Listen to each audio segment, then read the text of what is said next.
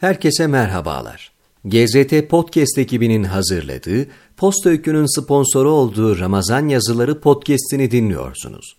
Bugün Hicri takvime göre 23 Ramazan 1441, miladi takvime göre ise 16 Mayıs 2020 Cumartesi. Ramazan ayı boyunca muhtelif yazarlardan en güzel Ramazan yazılarını sizlerle buluşturuyoruz.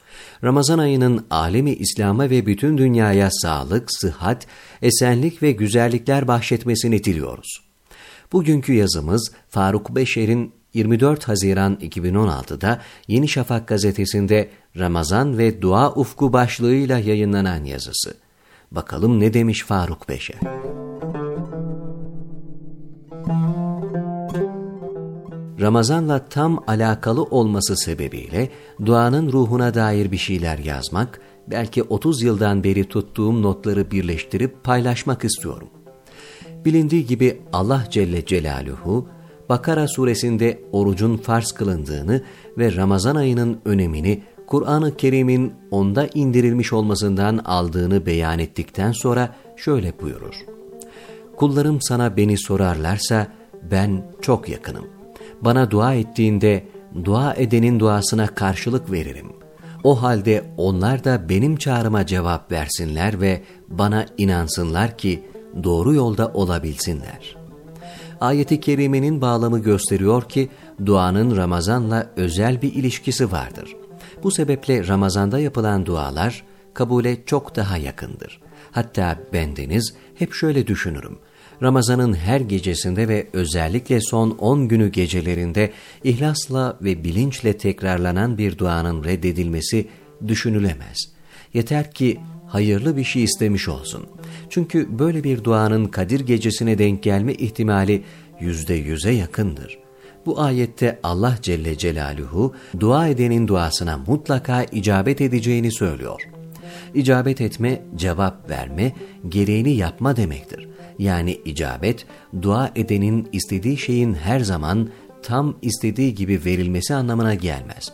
Ama duaya mutlaka bir cevap verileceğini, takdim edilen bir dilekçe gibi işleme konup gereğinin kesin yapılacağını anlatır.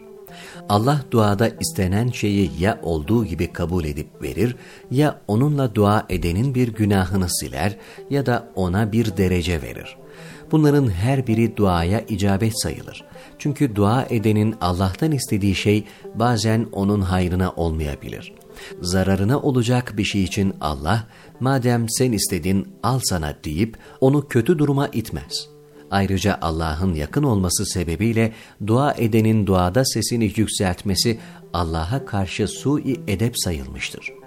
Secili, kafiyeli, tumturaklı ifadelerle dua etme samimiyete ve ihlasa aykırıdır. Mümin inandığı ve içinden geldiği gibi dua eder. Gözlerimiz yaşlı, boynumuz bükük, kalbimiz kırık huzuruna geldik. Sana ellerimizi açtık gibi yalan ve çocuk kandırırcasına dualar mürailikten ve insanın kendini aldatmasından başka bir şey sayılmaz. Sahabi diyor ki, Resulullah'la beraber bir yolculuktaydık. Tekbir getirirken seslerini yükseltenler oldu. Bunun üzerine Resulullah şöyle buyurdu. Sakin olun.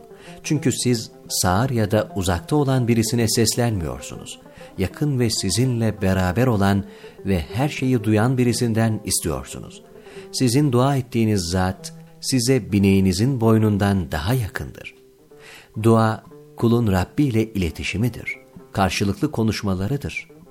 Onu unutmadığının, saydığının göstergesidir. Kul Rabbini unutmadığı sürece Rabbi de onu unutmaz.'' onun unutması, kişiyi nefsiyle baş başa bırakmasıdır. Bu yönüyle dua aynı zamanda zikirdir. Allah kendisinin çokça zikredilmesini ister. Zikir kalbin hatırlaması ve gerekiyorsa dilin bunu ikrar etmesidir. İnsana Rabbini unutturup dünyaya daldıran şey gaflettir. İnsanın mayasında unutma vardır. Adem unuttu ve hata yaptı. Hatta insan kelimesinin unutma anlamındaki nisyandan geldiği söylenir.